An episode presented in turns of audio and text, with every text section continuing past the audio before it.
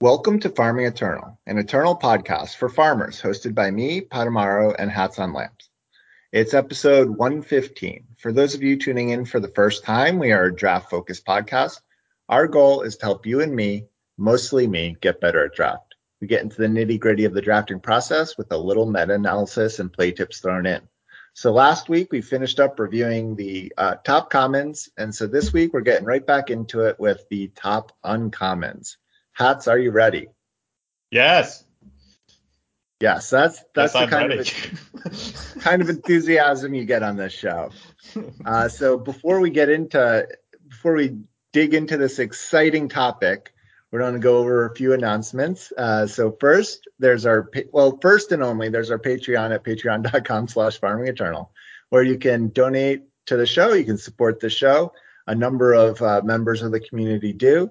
So we like to give them a shout out each week. So thank you to D Dub, John Demo, Steve Irwin, Cotillion, Loki Trickster, Mercurio Blue, Abednego, Meagles, Madness, Darth Herman 2, Twin Hex, Jed the Homrid, Raven Dragon, Esrid 0215, Sunblaze, Work Done Sun, and Yes Stout.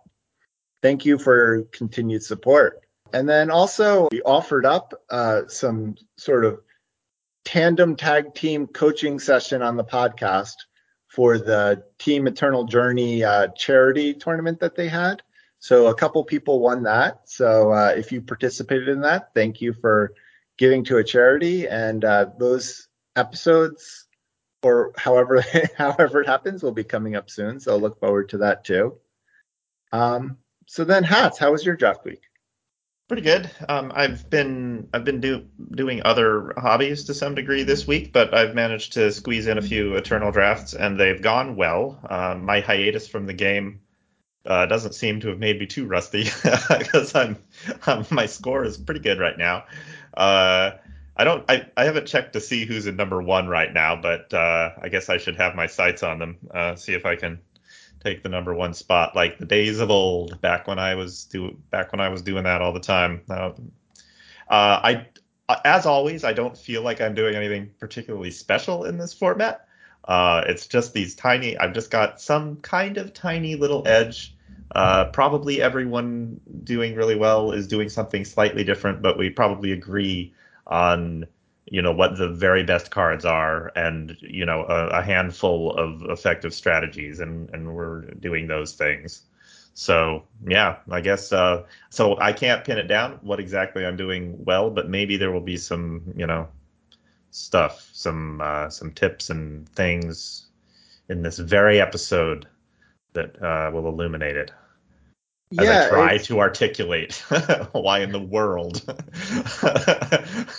my random haphazard mistake laden approach to draft is somehow working better than anything else. Yeah, it, it is interesting to that point. Um, Alabazoo on the Discord has been uh, sort of cranking out spreadsheets and charts and everything based on the seven win uh, spreadsheet we have. Uh, and kind of just like looking at different aspects of like, you know, like the makeup of decks or like what different uh, top contributors are doing. And it is pretty interesting to see like what contributors are like favor what colors and stuff. You know, like Frafa is one of the few contributors we have, and he's he's like our number one contributor right now. And he's one of the few people that like heavily favors Shadow in this format, or at least you know his seven win decks heavily favor Shadow. And uh, there's just like a lot of, and then there's like other people, you know, and then Gunner's more injustice, and like it's like really interesting to kind of see like all of these top drafters sort of have their own unique style of what's working or at least what's showing up in the spreadsheet.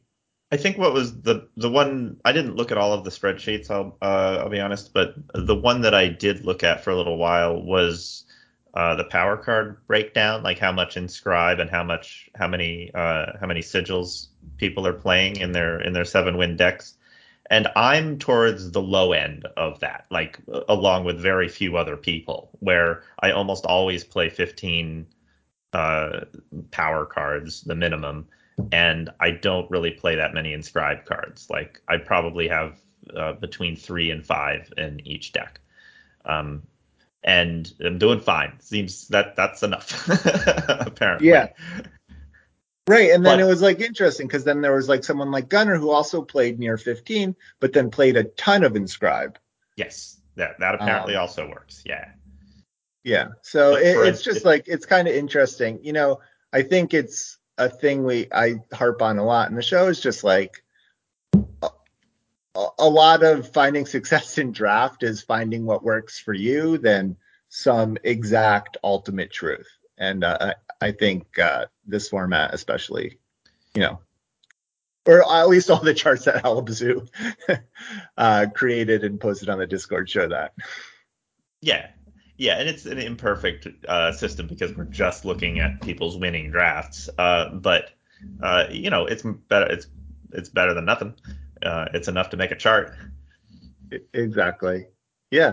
And I mean, and then there's still like wildly divergent opinions. We were talking about this offline, uh, or before the show. Like, there was a t- like a what the pick on the Discord today, and someone posted like it was like bang. There was like a bang, and then there was like fi- a find the moment, and then uh, there was an eavesdrop, which wasn't really in consideration for me. Um, but then Gunner was like, yeah, I'd probably take find the moment and then eavesdrop next and then maybe bang. And it was just like interesting to see like how highly people are still even picking certain cards compared to other people. And I was also surprised to see eavesdrop that high, but I did endorse Gunner's comment there because it did seem right for that pack. Right. And I have had similar experiences with Bang, which will sometimes randomly win you the game, but the key word here is randomly. it will also sometimes do nothing and take up two of your turns. Yes. Yeah, I think bang is much much better when you're ahead and on four than uh, than when you're behind and not on four. yeah, well, sure. Yeah, I mean, it's definitely supposed to be an aggressive card, but um, it's also it's also an incredibly unreliable card. Yes, agreed. Um, all right, so card of the week. What is your card this week? What is my card this week? My card this week is Rune Binder, uh, which is a shadow common in Cold Hunt. It, it costs three and one shadow. It is a 1 1 with deadly and life steal. It, and it has a contract ability, contract to deal two damage to the enemy player. Uh, it's my card of the week because I think it's one of the most confusingly designed cards in the set, and I I still have trouble wrapping my head around it and when I should take it and when I should play it in my final deck. But um, I have played it a bit. I'm never I'm I'm rarely totally unhappy with the thing because that first uh, four point life swing when it comes into play is is pretty good when you're trying to stabilize, and then it has an advantage that a lot of one one deadly units uh, don't have, which is that when it attacks, your opponent kind of has to do something about it because it's keeping you alive if it if if they just let it through, which is what you do normally when a one one deadly attacks your various scorpions and things. Um, then it gains a life and it makes you harder to kill, and that that feels like a lot of pressure somehow, even though it's really only you know a two point life swing. Still makes it so that your opponent kind of has to do uh, has to do something about it if they ever want to win the game. So I think it's strong, but it's also incredibly easy to kill. And so if you're forced to play it without using the contract and just play it as a one-one deadly, uh, almost everything in the format kills it. The format is super unkind to things with one health, and uh, and then you know it's no better. It, then it's just a very bad card. you paid three for a one-one that died. Um, but also uh, there are relic weapons in this format. Uh, some very good ones, Stonebreaker bow and such, uh, and Runebinder takes care of those very efficiently. Mm-hmm. Yes. Yeah. well, efficiently yeah, is the wrong a card word. that I pick highly, but see every once in a while. But I still like. I don't know. Paying three for this does feel like a lot. Um, and I like never liked the flying deadly three drop one that. Uh, but Yeah, that didn't have Valkyrie. life steal. And I, I do think it's interesting that this card is one of those few with like a contract ability where it does feel op- it's like an, a little it's a nice extra bonus. Right. Yeah, a lot of contract abilities are set, are, are basically required um, and they might as well just they might as well just be mandatory because there's no reason to play the card otherwise. Uh, this one is optional. Yes. All right. So then uh, my card this week is uh, Coastal Envoy, uh, another common, and it is the one justice two one soldier with contract two, uh, gain three armor. And uh, I I wanted to talk about this one because uh, I recently was discussing a deck with Alabazoo, and uh, it was kind of interesting because he had mentioned like he had a, a, this weird kind of armor package in his deck, but then and then was like uh, he doesn't I guess draft aggressive decks very often, but he had this like weird armor package, and then he had a couple like late game cards, like two uh, ruin swords and and uh, sky patrol. And he's like, I'm thinking of cutting these because I don't really want to get to seven or eight. And then he's like, I also want to cut these coastal envoys because you know they're just like a one drop, and I already have a lot of two drops. And I was like, well, if you're trying not to get to the late game, why would you be cutting your one drops?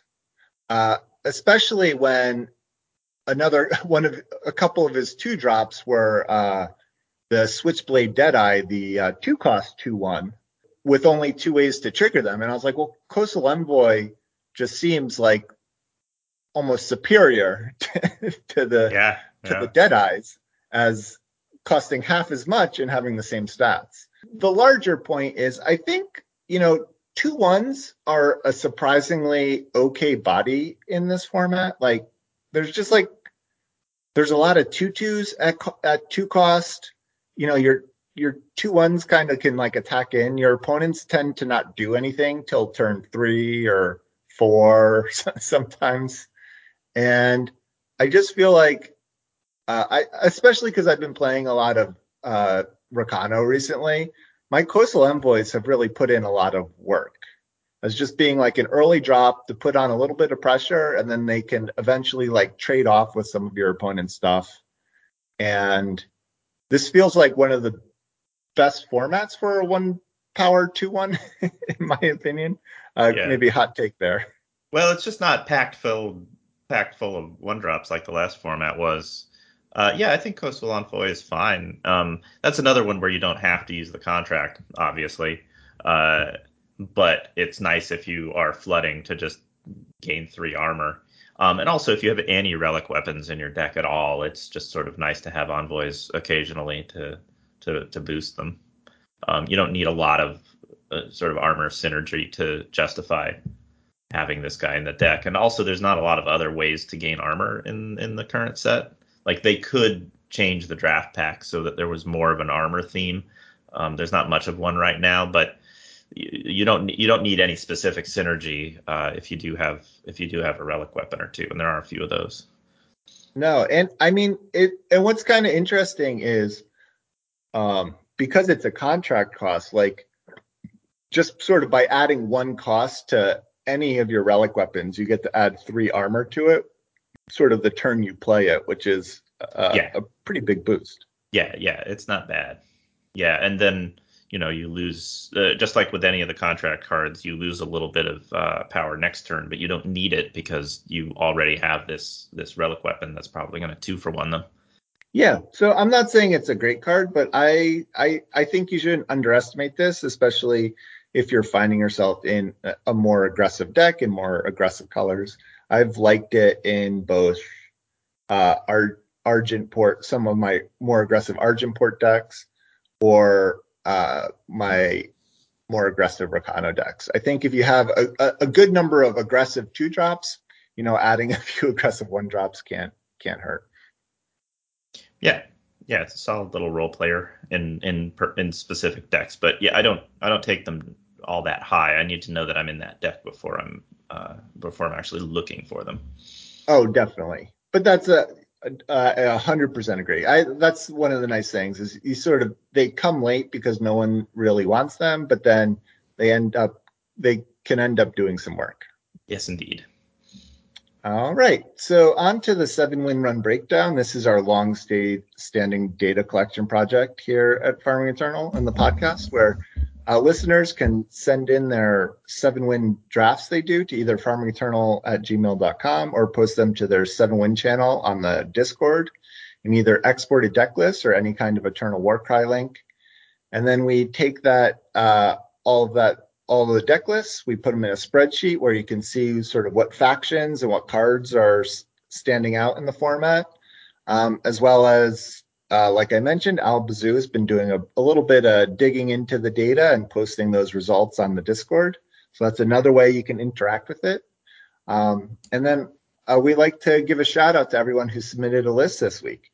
And man, the lists continue to come in fast and furious. We're now at uh, 383 lists with over 65 unique contributors. Um, yeah, so pretty cool. So thank you to our, our, new contributors, our second battery, Knife and Marcus Gwindle and Mark Zilla. And our veteran contributors are Abednego, Agent Dynamo, Albazoo, Alex Fierro, Abgots, Beardbroken, Caruthers, Cat Planet, Cigar Pete, Cotillion, Darth Herman 2, D. Vincent, Frappa, Gunner, Hats on Lamps, I'm So Bad, It Belong No, Jed the Hammer, John Holio, Load Perth, Madness, Matioker, Noth, Old Rich, Out on the Limb, Patamaru, Hats.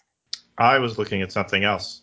No, I don't During, know. We should ask because they're active on the Discord. Let's just ask how they say the name. Phil, what what did he say last week? Phil Lethes? Let's say it's okay. sort of well, that's Greek. where we're going with Philolithes, Phoenix, Pixel Sorted, Raven Dragon, Sakarnin, SSJ 1997, Tempest Dragon King, Vader, who does that, and Yam Yam. Whew. So we did it. Did All right. It. so uh what? Nothing. Nothing. I was agreeing. We did it. so we're gonna get right into the main topic, which is uh you uh, the top uncommons of the format. Usually, what we do is we list our top five, we list our sort of top commons and, and uh, break it down by what uncommons we would pick over that. Uh, this time, we're going to sort of use the top uncommons that are appearing in the spreadsheet and kind of off the cuff decide sort of a, about where we would take those. To start with, I did want to talk about what our top five commons were. I think uh, we both kind of agree. It's there's really a top four then like the fifth is a little bit wishy-washy. On uh, there's a, a bunch of sort of cards right in that like 1.5. Yeah. So I guess so the top four uh, are are uh, Searing Fist, uh, the in red, um, in fire rather. In there's Find the Moment, Injustice, Call the Hit in Shadow, and Caloric Mix in Primal, and that's you know, more or less in that order. No, I, I, agree with that more or less. I might take caloric mix over call the hit, but you know, it's it's pretty close. And I would take not because it's I would take call the hit not because it's a better card by itself, but because I'd just rather be in shadow, pick one. Yeah, I I, I like shadow a lot too, so I uh I agree. I've had a couple bad experiences with call the hit, but that was also before it was fast and so now that it's improved, it's there's probably fewer fewer feel bad moments.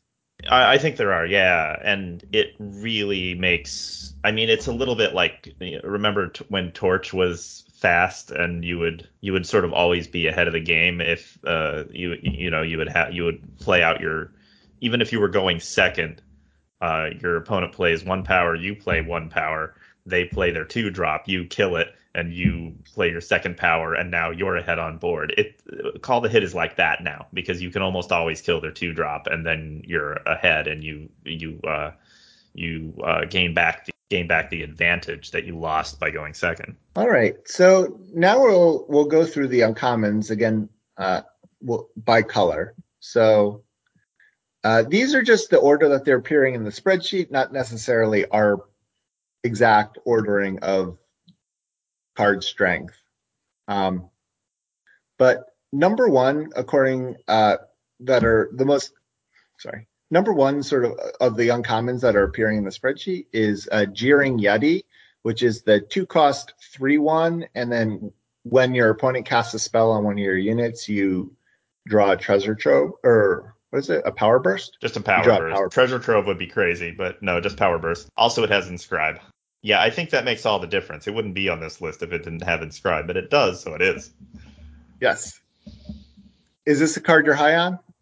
Yeah, I like it. Uh, I I didn't actually like it when I first looked at it, but then I saw it in play and realized, oh, this thing is, you know, it's either my it's either my depleted power on one, so I can play the rest of my hand, or it's a perfectly fine two drop that my opponent has to like sort of mess up their game plan so they can uh, so they can trade with it rather than casting a spell, which is a little dangerous. So yeah, it's it it it, uh, it, it lives up to its name, where it's jeering and it makes uh, and it and it scrambles your opponent's brain a little bit. I don't know if it's like my first pick uncommon. It definitely isn't um, in fire, but it's uh, I'm not surprised that people are playing it and doing well with it. All right, so you wouldn't pick it. You would pick a Searing Fist over it.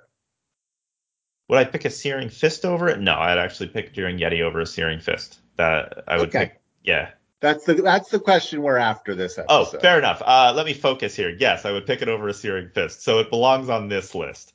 Okay. Okay. Number two, Battlefront Dasher. That's the one fire two one contract two. Give a unit plus one plus one and charge. Yeah, and I definitely would pick this over um, over Searing Fist. Sometimes it just wins a game on its own because it's a 3 2 with charge on turn one, and your opponent can't do anything about it for the first four turns. And maybe you have removal in your hand, so they can't do anything about it ever. Uh, yeah, it's, uh, you know, it doesn't win every game, but it is super obnoxious when it does win. Agreed. I, I love the card. Um, all right. Uh, number three is Draconic Looting which is the three fire uh, spell with inscribe. Draw three cards, discard them at the end of the turn. I don't think I would take this over Searing Fist, actually. I haven't seen this card be all that impressive. I think sometimes it's a draw two, but it's a draw two that you can't play early game. Um, I've never seen anyone actually use all three cards that you that they draw, and a lot of the time they it's only enough power to say you know play one of the sigils that you drew and then one other card. And then it, it hardly seems worth the trouble. It does have inscribe yeah. and so it's easy to put in any deck but i don't think uh, and i'll play it. I'll definitely pick it up once i know i'm in fire but i don't go into fire for it. And i would definitely take some of uh, fire's top commons over it. So yes regardless of it being on the our uh, doing well on our spreadsheet, I wouldn't personally take it that high. All right, and then number four is Oni Forge Master, which is the six fire fire six four with inscribed contract two. Draw a weapon from your void and give it double damage. Uh, Oni Forge Smith, um, Forge and. Smith. Yeah, and this it's good because it has inscribe and there it has some really brutal combos in this format, but I don't take it that high at this point because I don't know if I'm going to have any of those combos. Um, and so again, I would actually take I would actually take Searing Fist over it. The way this interacts with Stonebreaker Bow is just mind blowing. Oh, it's it's awful. I've, I've it's absolutely awful when that happens. Um, but because uh, I've never done it, uh, I've had it happen to me, and then it's like, yeah, okay, I guess I lose. Um, but no, uh, yeah, for me, I'm still like, oh, I, I think I can survive this hit, and then I'm like, yeah. wait, how much? Yeah, no, it does. No, you're taking twelve. Um, yeah, you're taking twelve damage, and you already got hit for like eight damage by the Stonebreaker bow the first time it was out. Um, so yeah, it's it's very brutal. Um, and if you're the sort of drafter who just takes all the Stonebreaker bows every single draft, uh, then by all means, uh, take the Forge Smith when you see it because it will it will complement that strategy really well. but I very I don't ever do that deck, so um, I, I'm, I'm not going to take it that high. All right, and then I just want to throw out three honorable mentions of uh, Bullseye, which is the one the fast spell that deals two damage, can destroy a relic. Bang, our lovable uh, four fire fire three three hero that summons a random weapon and you get some debt, and Chakram Throw, which uh, for six plays uh, fast speed uh, Steel Fang Chakram. Are any of these a top uncommon that you might take over? I would uh, take Searing Bull- Fist? I would take Bullseye over Spearing Fit over Searing Fist rather. Um, it's just the fast speed. I value that a lot, and the fact that there are a handful of relics that it will just sort of randomly kill. Um, and also, well, I, w- I definitely wouldn't take Bang over Searing Fist. We talked about this a little bit um, before the before the show, but Bang. Did we talk about it on the show or before the show? I forget. yeah, I also forget. Oh boy, I'm getting old. Uh, but uh, yeah, Bang can randomly win you the game, uh, but it can also randomly lose you the game. So I'm not high on it. It is worth uh, playing if if you're if you're in a fire deck, sort of as you know the top end after you've laid down some some one twos and threes. Uh, but I, I I just don't take it uh, that high. It's like not a reason for me to be playing fire because I see an early bang. You know, I'm not going to chase it. And chakram throw, I think, is actually borderline unplayable. Um, it, it seems like it should be good, and I've just never I've just never seen it do any good work in this format yet. I know that's what I feel like, but then I see like people like John Holio will have two of them in their deck, and then I'm like, maybe I'm the crazy one. I mean, fair enough. Like I again, I don't draft fire aggressive fire decks that often in this format, so I don't know how to to draft them right. Um, again, I'm doing fine, so I don't need to change what I'm doing. But um, uh, if I if I were drafting like Stone Scar decks and like uh, really aggressive fire decks, then maybe I should be putting Chakram throws in them. But because I'm not taking Chakram throws, uh, I'm even less likely to go into fire. So it's sort of a self fulfilling, you know, loop. Yeah. All right, we'll move on to uh, the time uncommons. Uh, there's only three because there is a draft pack card in this list. Mhm. But uh, number one for time uncommons is Cloud Scraper, which is the five time time six five with inscribe contract two. Put an enemy unit with flying on the bottom of its owner's deck. So this was changed recently. It used to be enemy unit with cost two or less, and now it's an enemy unit with flying. It- that I think actually wasn't the biggest change because it used to be a six power six six. Oh, really? Yeah, they changed it a lot. Oh, wow. Yeah. Yeah, they changed it into a five power six five. I hope I'm right about this, but I remember it as a six power six six, so we're going with it. Um, and then yeah, and then it uh, it could only put an enemy unit uh, that costs two or less. Uh, I, I the, like whether what kind of enemy unit it buries is sort of uh, is sort of a wash. Like there's not a lot of huge flyers in this format really that this thing can target. Like it's not good against Snow Peak Eagle, for example. But the fact that um, a five power six five in time is already like a card that you're like, oh, good. you know, you see it and you're like, great, I get to put this in my deck.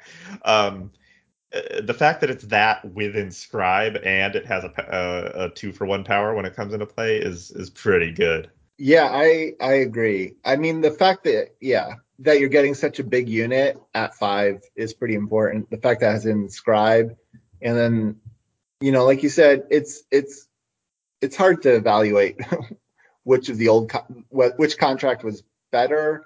I think the flying is more swingy. Like it'll sometimes just win you the game, as compared to the two costs sort of like hit more things. Um, Yeah, I, I think it's just like you mess with your opponent's board a little bit, but really just having a six five for five with inscribe. If this were a common, would be times best common instantly. Yes. And so you take that for Searing Fist over Searing Fist? Yeah, I def- I would. I, I the only reason that I don't have more cloud scrapers in my seven win list is I have literally never seen one in a pack since they changed the card. Um, all right. So number two is Marisen's Legacy, uh, which is the six time, time, time. Play a 1 1 Scorpion with Deadly, a 2 2 Locust with Flying, and a 3 3 Sandcrawler with Overwhelm. Yeah, and that's obviously a good card. It really stabilizes the board well, and it gives your opponent a lot of things to deal with. However, I wouldn't take it over Searing, Searing Fist, uh, and that's just for one reason. I need a super good reason to go into time, and uh, and, and this isn't enough because it is triple time. So you're in time if you're trying to play Marisen's Legacy, and I I won't take them that high. I don't I don't think I'm I think I differ from a lot of other good drafters in this actually. I think there are some people who will see legacy and just go, "Great, I'm in time. I can make this work." Um, and I don't think there's anything wrong with doing that. I just haven't had such great success with trying to force time. So now I uh, I, I need to see the time is definitely open partway through the pack before I start moving in on cards like this. Yeah. And I think that is reflected in the spreadsheet a little bit. Like Cloud Scraper, uh, there's 51 copies of Cloud Scraper in our spreadsheet, and there's only 30 copies of Marisen's Legacy. So that that's actually one of the hugest drop-offs from number one to number two in a color. Yeah. So, yeah. Yeah, and, and I don't think that's because like le- there's anything wrong with legacy. It's just that it's it's such a commitment to time uh, compared to almost any other uncommon. I don't think anything else even has three triple uh, a triple cost of its faction. Nope, it's the only one. Yeah. Um.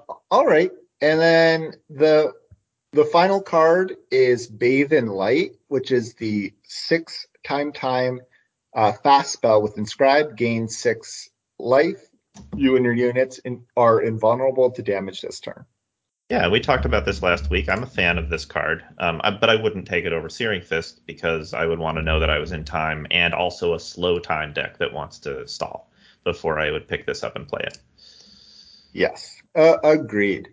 Um, a couple other cards, you know, like there's some cheaper. There are actually a few cheaper uncommon time cards than what were in the list, like a uh, Kickflip Monk, another card that was changed. It's uh, used to be a two-time one-four with Inscribe and flying on the enemy turn. Cards can't leave voids, uh, which hates on revenge units, yours included. Um, but now is a two-time two-two with Inscribe and then gains plus two and flying on the enemy turn. Yeah, I think it's I think it's pretty good. Um, it's not like a remarkable card though. I don't pick them up that early even with Inscribe, um, this is like a like a a card that I'm picking up fourth or fifth if I see it because it's a sign that time is open. Right. Okay. I think that's the the, the main other notable time card. So on to so. Justice. Um, okay. Justice, our number one faction uh, so far in the spreadsheet. Our most common, uncommon injustice is Alchemy Student, which is the one justice, one one, contract two, give a unit plus one plus one, and life steal.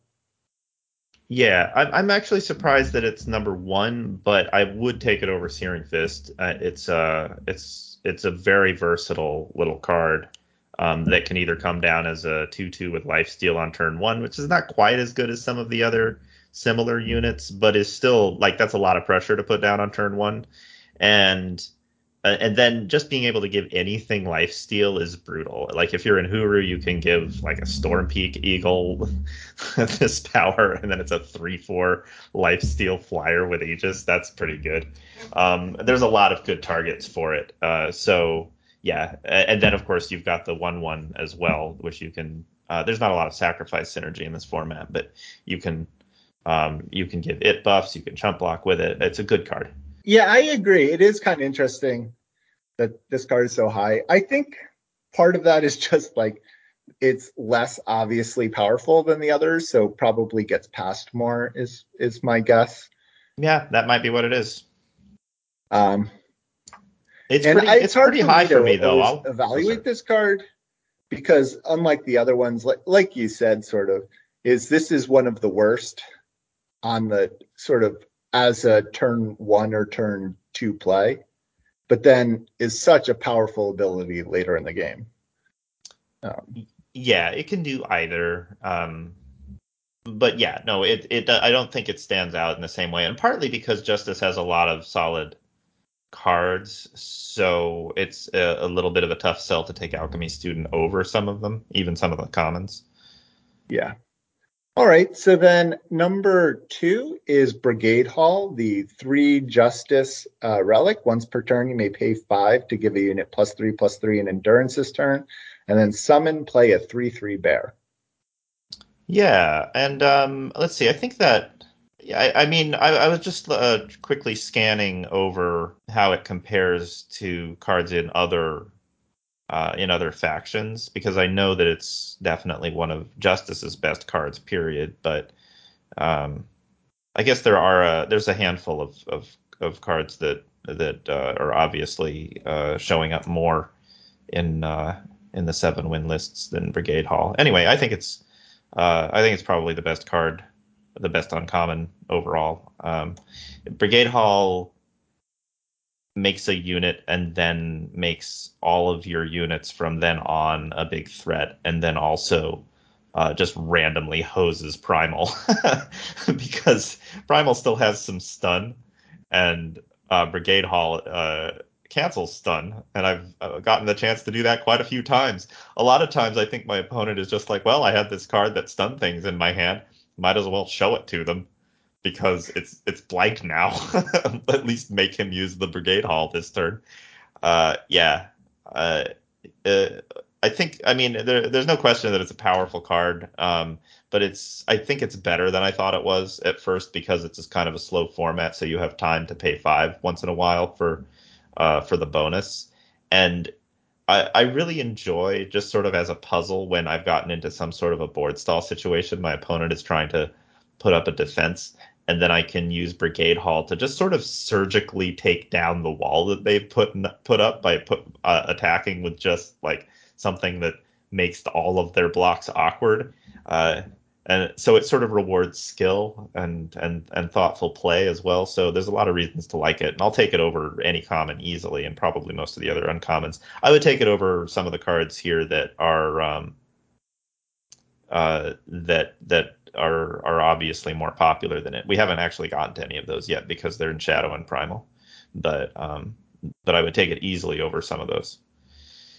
Yeah, and I, I think, uh, yeah, I mean, part of the Brigade Hall compared to its little cousin, uh, what was that called? Siege, um, something. Siege provisions. Yeah, is that Brigade Hall is good early because it play it's a three three for three worst case scenario, which is a great stat line. Yeah, yeah, it's totally fine. And then, unlike a lot of power sinks that are on units, this unit can die and you still have the power sink because it's a relic. Yep. All right. So, and then finally, uh, the third card is Curfew Patrol, which is uh, the four cost 3 3 Aegis Lifesteal, Contract 3, Silence an Exhausted Enemy Unit. And I like that card a lot too. It's.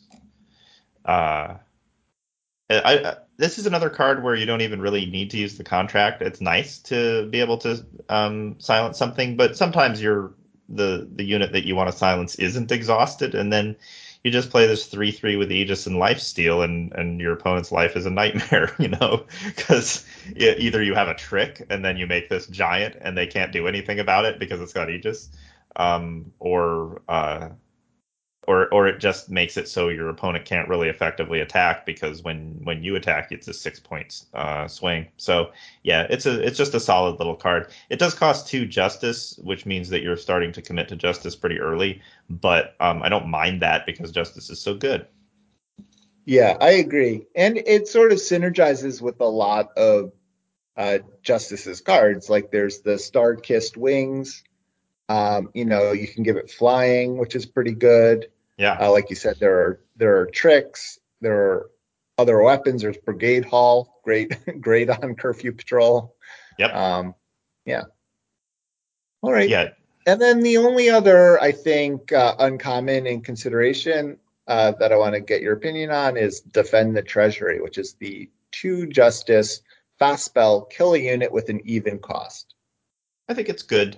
I think a lot of important units in this format cost either like six or four, occasionally two. Uh, just because it's sometimes hard to get an early defense, it's nice to have um, a card that can kill that two drop because there's a bunch of really nasty two drops. On the one hand, there's not very many two drops in the format, but the ones that there are, you don't really want hitting you. So it's nice to have another way of killing those things if you have to. Yes, um, so would you take defend the treasury over any of the top commons? No, actually, I wouldn't because most of the top commons are also removal, but they're more versatile than Defend the Treasury is. So yeah, no, I would take all of those commons over Defend the Treasury. All right.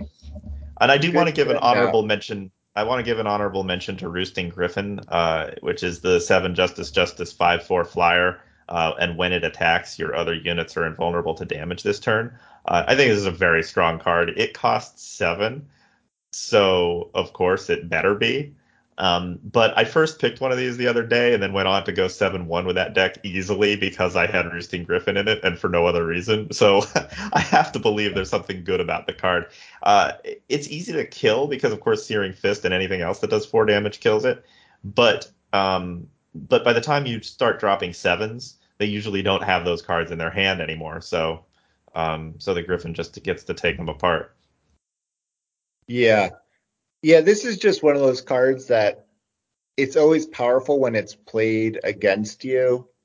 But I, because your opponent has managed to get to seven and then uh, play this huge sort of, it's a bomb if you play it and can un, sort of attack with it. But man, paying seven without inscribe or anything is just, it's a tough ask for me, for me personally. I get yeah that's fair enough. I'm not saying I would take it over Searing Fist.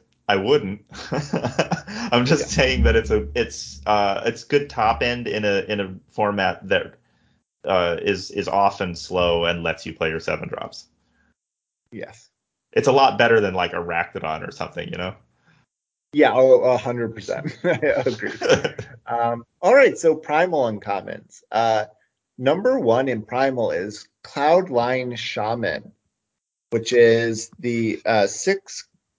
Wait, what is it? Sorry, is the five primal primal three three with Aegis contract four. Play a three three sky serpent with flying. Yeah. So. Oh, what do I have to say about Cloudline Shaman? Um, so the like the contract cost is very. Uh, this was one of the cards that made me realize that uh, that they needed to make contract as expensive as it is because this is nine power over over the course of uh you know one or two turns to make two three threes, which is not great. But the fact that they both come down on five means you don't need any power on the next turn because your opponent has to spend their whole turn either dismantling the you know the trying to get rid of the three three they can't get rid of the uh, sorry the the um the serpent. They they have to try to fi- do something about the the flyer. They can't do anything about the three three on the ground because it's got Aegis. Um, it just throws up a giant wall. So yeah, it's definitely a good card. And if I'm in Primal, I'm excited to see it. I don't go into Primal because I see one in my opening pack. Like I might if it's otherwise a weak pack. But um, maybe this is just me. Like my my so so where I, another thing in one of Alabazoo's charts that I noticed was that I am almost perfectly aligned with our with our overall statistics on which factions I favor. Like I'm like I'm I'm a, a little more justice than anything else, and then after that more fire and shadow, and then there's a big drop off to primal and another big drop off to time, which reflects the statistics that we have exactly, and and that that's reflected in my first picks too, and so uh, even though Cloud Cloudline Shaman is awesome, I, I'm not going to first pick it because I don't know if I'm going to be able to put together a good primal deck. Yeah, yeah, I, I get that. I, I I'm a little higher on it, I think, than you are because I I sort of went the other way where at first I was like, man, you know, you're even baseline you're paying five for three three Aegis, and there's a, a four cost three three Aegis in Primal at common, and then the three three flyer is a two cost unit. So you're like really you're overpaying a lot for both halves. But man, whenever you play this, like you're saying, it is such a nightmare that it kept going up and up in my estimation. And like multiples, you're like, how could you ever afford that? But you do and then now you just have this like unbeatable board that is such a headache for your opponent um, so I, I really like the card i mean i i think i would i would first pick it I think I like the other Primal Uncommon number two better than it, and I would pick that first. But uh, I think I would take Cloudline Shaman over Searing Fist. Fair enough. Yeah. All right. But speaking of the other Primal Uncommon, uh, there is Teriak's Mount, the one cost one two Dinosaur Explorer with contract two, give a unit plus one plus one in flying. Yeah, and, and this one I would definitely take over Searing Fist. Um, because this is a good enough card that I would um like that I might try to play Primal or even splash it. Uh, because it only has one one uh, one primal faction symbol in its cost. And that's because it's very cheap and also versatile, and there's a lot of things that are very deadly if you give them flying um, including just otherwise mediocre cards like Yeti Intellectual and uh, some of those some of those uh, dangerous two drops that only want to get in for one hit, and not in not in primal so much, but if you're like Feln or something like that, there's a lot of stuff that you you you want attacking and uh, that might not be able to attack by itself, and then also it's just a devastating turn one play sometimes because you just give it flying itself and then it's a 2-3 flyer on one and then you don't need to play anything on turn 2 because you're already hitting your opponent pretty hard. Yeah, agreed. It's it's such a good turn 1 play and then you know, we've learned from Cobalt Acolyte how strong of a card that is. This is like a, a stronger, more flexible Cobalt Acolyte. It is. Uh, all right. Uh, then the other two top primal uncommons, there's a Grizzled Guard, which is a drop pack card, and then number three is actually Sweet Dreams, uh, the invoke card, and I think we'll discuss those at the end here. Yeah, those are separate. Yep. Uh, so we'll move on to Shadow top uncommons. Uh, so or wait, sorry. Do we want to give honorable mentions to any of yeah, the other I did. Sorry, yeah, yeah, I forgot about honorable mentions. I guess for Primal, the two honorable mentions that come to mind for me are Stormblast, uh, which we talked about last week, uh, which is the two cost you can deal four damage to a unit um, that came into play or negate a spell that costs four or less. And I do love uh, this card, but it it's it's not an early pick for me. It's just something that I like seeing if I'm already thinking about drafting Primal. Exactly. Uh, how about a card like Caustic Rain, uh, which is the deal two damage to each unit in sight and has inscribed cost four.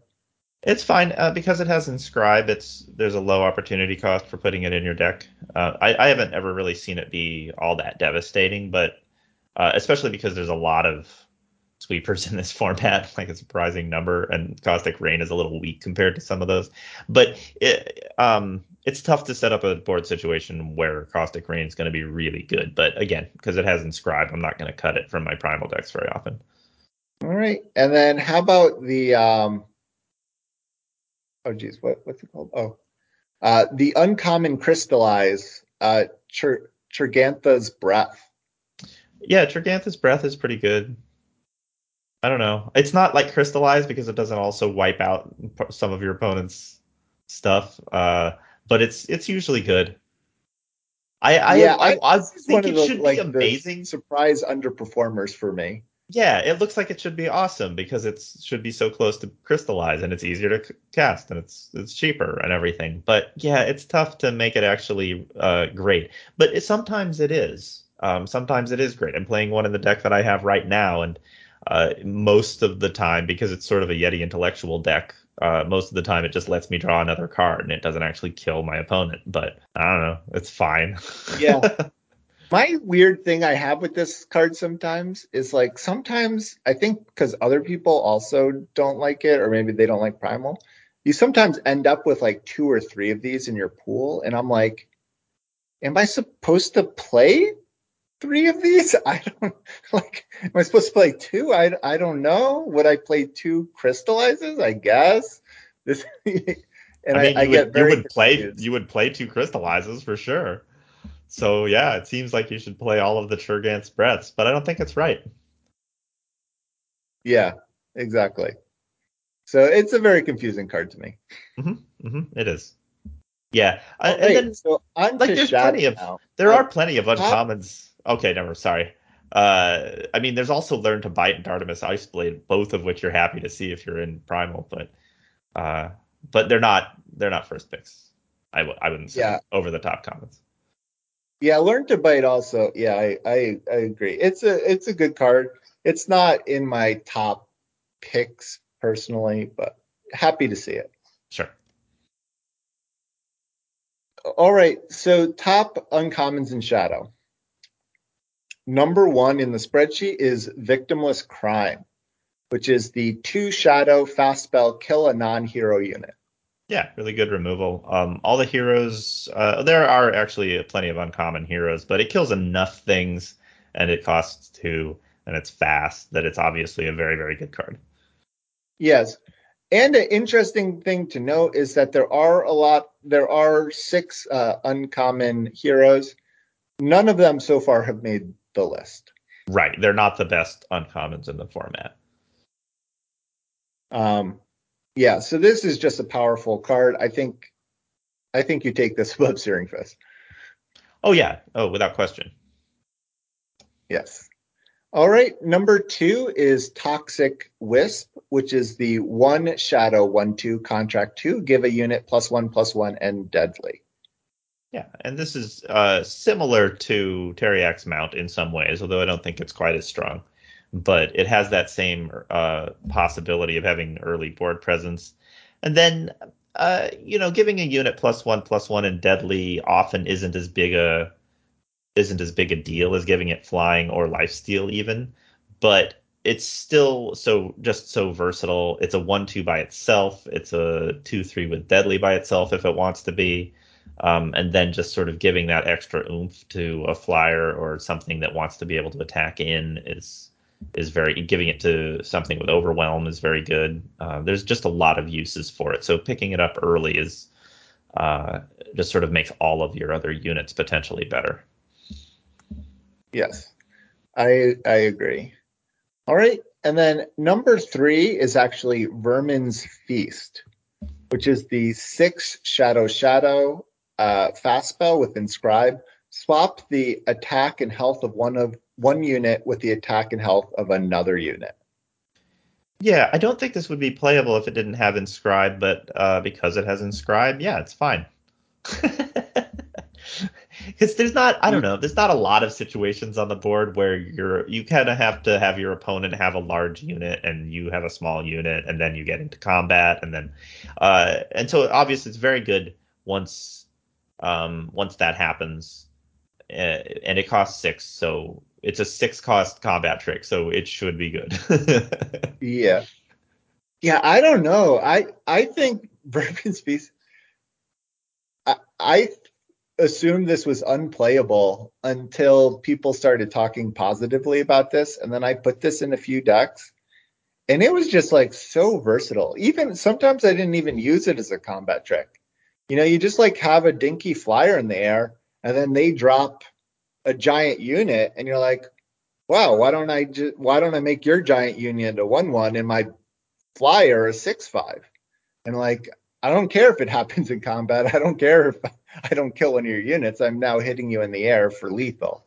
I think Um, this is I think this is one that I haven't had a lot of ex, uh, experience like actually seeing it in play, and so I haven't developed a strong opinion about it. But I'll give it a shot. I play Shadow all the time, and occasionally I'll see this card in a pack, so try adding it in. Yeah, I would give it. I just was surprised. It was kind of like what you were talking about with Brigade Hall, like the puzzle. Like sometimes you just like get into a board state and you're like, you have a vermin's feast, and then you're just like, oh, I wonder how I can use it, and you just like start thinking about it, and then you're like, whoa, this is going to be a huge blowout. If I just like I you know, like sort of some, you do some like counter counterintuitive switching, and then all of a sudden you've three for one with your card. Um, uh, so then uh, other other I think honorable mentions. Uh, there's a lot in Shadow actually. Uh, number one is Zito Cabal House Cat, which is the one Shadow uh, one one with Revenge. Contract two, the enemy player discards a card of their choice of their choice from their hand. Yeah, this is sort of one of my pet cards in the set, um, and also my pet, my pet cat, and my pet card. no, uh, it's I, I don't think this is like a powerhouse, but it is a super annoying card to play against. If I think it's one to keep our eyes on uh, when the draft packs change, because there's not a lot of sacrifice synergy in the current draft pack um, configuration. But if there were more, then I think this would be one of the best uh, cards to play early so that you can use sacrifice synergy late. Um, but as it is, there's just not that many ways to get rid of it yourself. So you're in that situation where you're like, oh, I hope they kill my Zito so I can discard another card. but they don't. They won't. They're not going to do it. Yeah, exactly.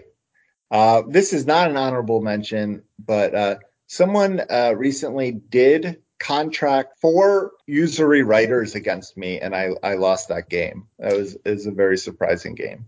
Oh sure, yeah. I think I've I've had somebody try to mill me out too. They haven't successfully done it, but I, I there are some mill cards just kicking around uh, in this set. So I guess if you put them all in one deck, maybe you've got something. But yeah, otherwise, yeah. usury writer I don't think is even draftable or playable. No, I agree. That's why it was so surprising when they played four of them. Yeah, yeah, no kidding. um, all right, uh, a contentious card is Arachnoid Terror, which is the three Shadow Shadow four four, but it can attack or block if it, unless it has more attack than every other unit. But contract five, kill an exhausted enemy unit. Yeah, uh, that's a hard card to evaluate. I have seen it be really good, and I've seen it be really bad. Uh, I think, uh, like Zito, it's another one to keep your eye on if um, if if the if the sacrifice synergy picks up next time they do a shift, because being able to get rid of it if it becomes dead on board is uh, would be a useful thing. Um, yes. You know, like sometimes this is, you know, this is the biggest unit on the board, and then it's an undercosted 4 4 that also killed one of their units. That's really good, but the, you know, the downside is that your opponent can manipulate the board to make it absolutely useless once it's done its thing. Yes. All right. Then uh, Lethrai Kidnapper, the 3 Shadow Shadow 3 1 with flying. Summon the enemy player discards a unit of your choice from their hand Entomb, the enemy player draws a card. That's another one that I don't pick that high just because uh, the downside for when it whiffs is so bad. Uh, because they still draw a card when it dies, even if you didn't discard anything from their hand. Yeah. And uh, and I don't know. Uh, like sometimes, yes, you do get to take something out of their hand that they were really counting on playing. Uh, in fact, that happens uh, pretty often, you know, because they've got their hand and they've got a they've got a game plan and they're they're uh, saying, "Oh, I'm going to play this when I get to four, and Lethrai Kidnapper really interferes with that. But it's not hard to kill, uh, and uh, they get to draw a card. So you often you never end up ahead. Sometimes you end up behind. Uh, I think the decks that want Lethrai Kidnapper are generally going to be aggressive decks where you actually want a three-one flyer for three, and that's the main reason you're playing the card. Mm-hmm. All right, so not a top pick. And then uh, Inseparable, which is the five shadow shadow, draw two units from your void. Each hero drawn this way gets plus two plus two. And I like I like having one of these in in any shadow deck pretty much, unless it's uh, the fastest of fast shadow decks, and even then sometimes because it is a two for one, um, and there's not a lot of other ways of reloading your hand in this uh, uh, in this format from your void. Anyway, there's plenty of ways to draw cards. Yeah, yeah, it's kind of interesting. Um, this is one of those cards that I was a little surprised when we found out the format could be as slow as it was. That I didn't see more, but I hardly ever see see the card. Um, yeah, I don't see it very often either, but I've noticed that whenever I cast it, I win the game where I cast it, and when my opponent casts it, it's very hard to win after that. So that seems like a the sign of a card that should be played in your decks. yes but I wouldn't play a ton of them. Probably one is the number that I'm looking for most of the time. Right. All right. So those were the the color ones. I think that the last set of cards that I really wanted to talk about were was the invoke cycle. Um, we have the top four from our spreadsheet that I, I wanted to go over, and then you could t- tell us if this is sort of your feeling of the order and whether which of which other ones you might pick above maybe some of these top comments, or whether you'd pick any above the top comments. Uh, so number one is stolen augmentation, which is the three Argenport uh, fast spell. Give one of your units plus one plus one and an enemy unit minus one minus one. Invoke Argenport. Number two is Sweet Dreams, which is the five cost Feln card. It's a fast spell, and you get to uh, play a three cost or less unit from your void, give it plus two health, and then invoke Feln. Uh, we also did a constructed episode about this uh, this card.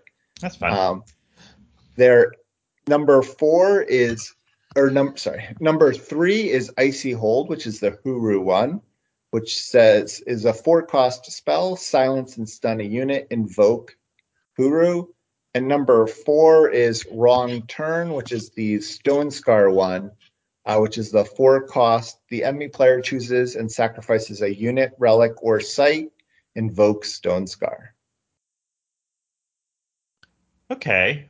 Well, I mean, these are going to be affected by what the the faction pairs that people are are playing and winning with, right? Yes, I, I agree with that to a certain extent. Yes. Um, I don't think there's any question. Stolen augmentation is the best one. I think it's the best by a long shot. Um, that's all of them are kind of two for ones. Well, not all of them are two for ones actually. Some of them are some of them are, are delaying tactics, and then you invoke and draw a card.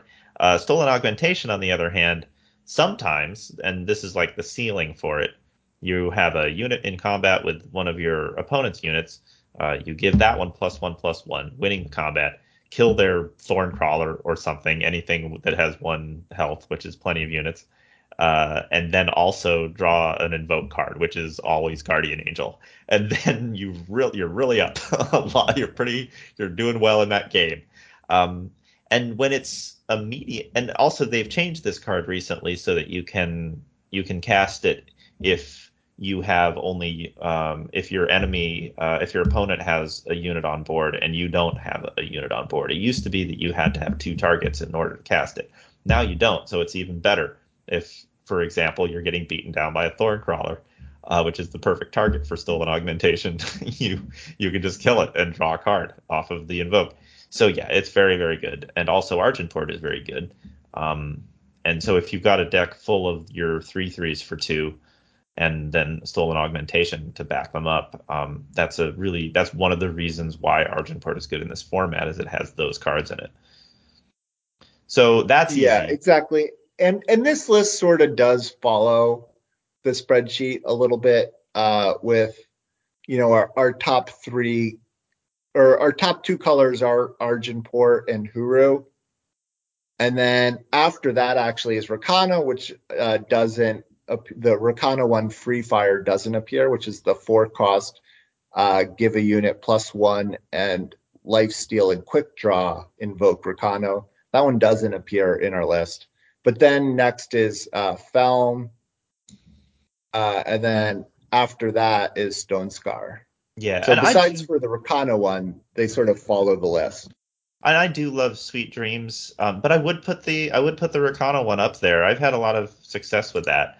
Um, if, when it comes down to cards that stand out in my mind as cards that just make my opponent concede on the spot, the Rakano invoke card is right up there. Like if you if you get if you go into combat, kill their unit, gain a bunch of life, and then draw a card. That's it's very demoralizing for them. And I and I can say that because I've gotten so many concedes that way. it's it's just brutal. Um, I haven't had that experience with Sweet Dreams, the Hooru one, which is just sort of like an expensive fast speed rebuke.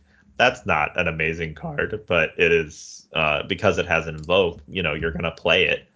Uh, but I'm not uh, as high on that one. Uh, I do love Sweet Dreams a lot. Uh, playing a unit at fast speed and then giving it two health by itself would already be pretty good. Um, but invoking on top of that is is usually backbreaking.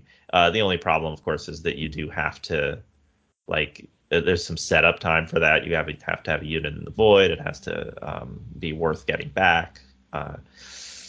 But it's still that's still one of my favorites. Um, I would say Frostburn needs to be on this list. Frostburn is a really good card. Frostburn is the um, Skycrag one uh, that either deals two damage to an enemy or one damage to two enemies. Also, it costs three, which is one of the reasons it's so good. Um, and then it invokes Skycrag. Uh, I'm never unhappy to have a Frostburn in my deck if I end up uh, Skycrag colors. It's one of the reasons I would end up there actually. Um, and then yeah. wrong turn is fine. Uh, it just, but there's a lot of uh, like definitely wrong turn is going to kill something. But the fact that you can sacrifice a relic to it is often relevant, actually. And um, I don't know. Uh, your opponent chooses what dies. You know, that's it, it makes it a little less powerful. I think one of the reasons it's so high on this list is that so many people are doing really well with Stone Scar, um, and you're not going to take a wrong turn out of your Stone Scar deck. Uh, and because I just play less Stone Scar than any other drafter in this format, um, I, am not going to have wrong turn up uh, that high on my list, and I can't help that. I can only evaluate stuff that I would be willing to play. My question is: there are a number of invoke cards you would take over um, Searing Fist. Yeah, I would take augmentation. Well, I mean, I would only take augmentation for sure. Well, also I would take frostburn. I would take I would take augmentation, frostburn, uh, and free fire over searing fist and then the others I would take once I was playing once I was pretty sure I was going to be playing one of the factions that it was in. And there's a few that are a little bit weaker, like uh, the the Praxis one and pull and the uh, Combrei one, uh, challenge and pull from duty, not as exciting. I don't think Curiox's Hunt, even though it only costs three, um, is that exciting. That just that gives a unit killer and invokes in um, Elysian. Uh, unless I have a lot of good targets for it in my deck already, because it's the sort of thing where if you're giving something killer, you want it to be able to take uh, another unit out without dying itself, ideally. Um, and then Midnight Disappearance, I love a lot, just because Xenan is a good um, Xenan is a good faction combination. Um, but uh, I don't know by itself. I haven't had a ton of success with it, so I would put it in sort of the middle tier. There's really no bad invoke card actually, but the but the I'm gonna I'll just say the the ones that I really like again: Free Fire, Frostburn, uh, Stolen Augmentation, and then Sweet Dreams. If I'm pretty sure I'm going to be in uh, either Shadow or Primal, and then the others are all kind of a, a mess below that. Um, that doesn't reflect the our spreadsheet. Uh, is just my my personal take on it. Yeah, no, I I think that's a, a fine place to be. And uh, I think I just want to close out this episode with uh, I, I forced Hat to come up with our our official top five uncommon list. Yeah. And uh, here it is. Yeah. Uh, so num- number one, we have Brigade Hall. Number two, Teriak's Mount. Number three, victimless crime. Number four, cloud scraper.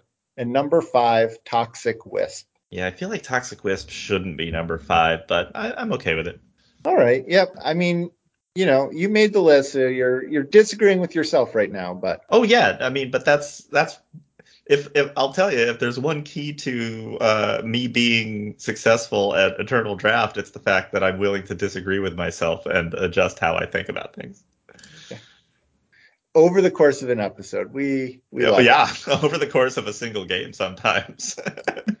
so I think that'll be the end of our show here. Uh, thanks again to all our patrons for making the show a success. And for those of you who are not patrons, a reminder to give us a five star rating and review on iTunes or Stitcher or Google Play. You can join us in our Discord. We've gotten a lot of new folks in the Discord recently. It's been really great. A lot of chatter, and uh, I think part of it is, you know, the new set. Uh, people are excited about the draft changes. It's been a pretty fun draft format. So, so come join us. If you're not, join the conversation. And then finally, a reminder to give a thumbs up to all of Raven Dragon's Reddit posts about the show. It really helps support support it and get the word out. And uh, of course, don't forget to send in all your seven win deck lists you do to the Discord or email address at farmingeternal at gmail.com. And Remember to keep on farming. Have a good night. Good night. Goodbye. Nailed it.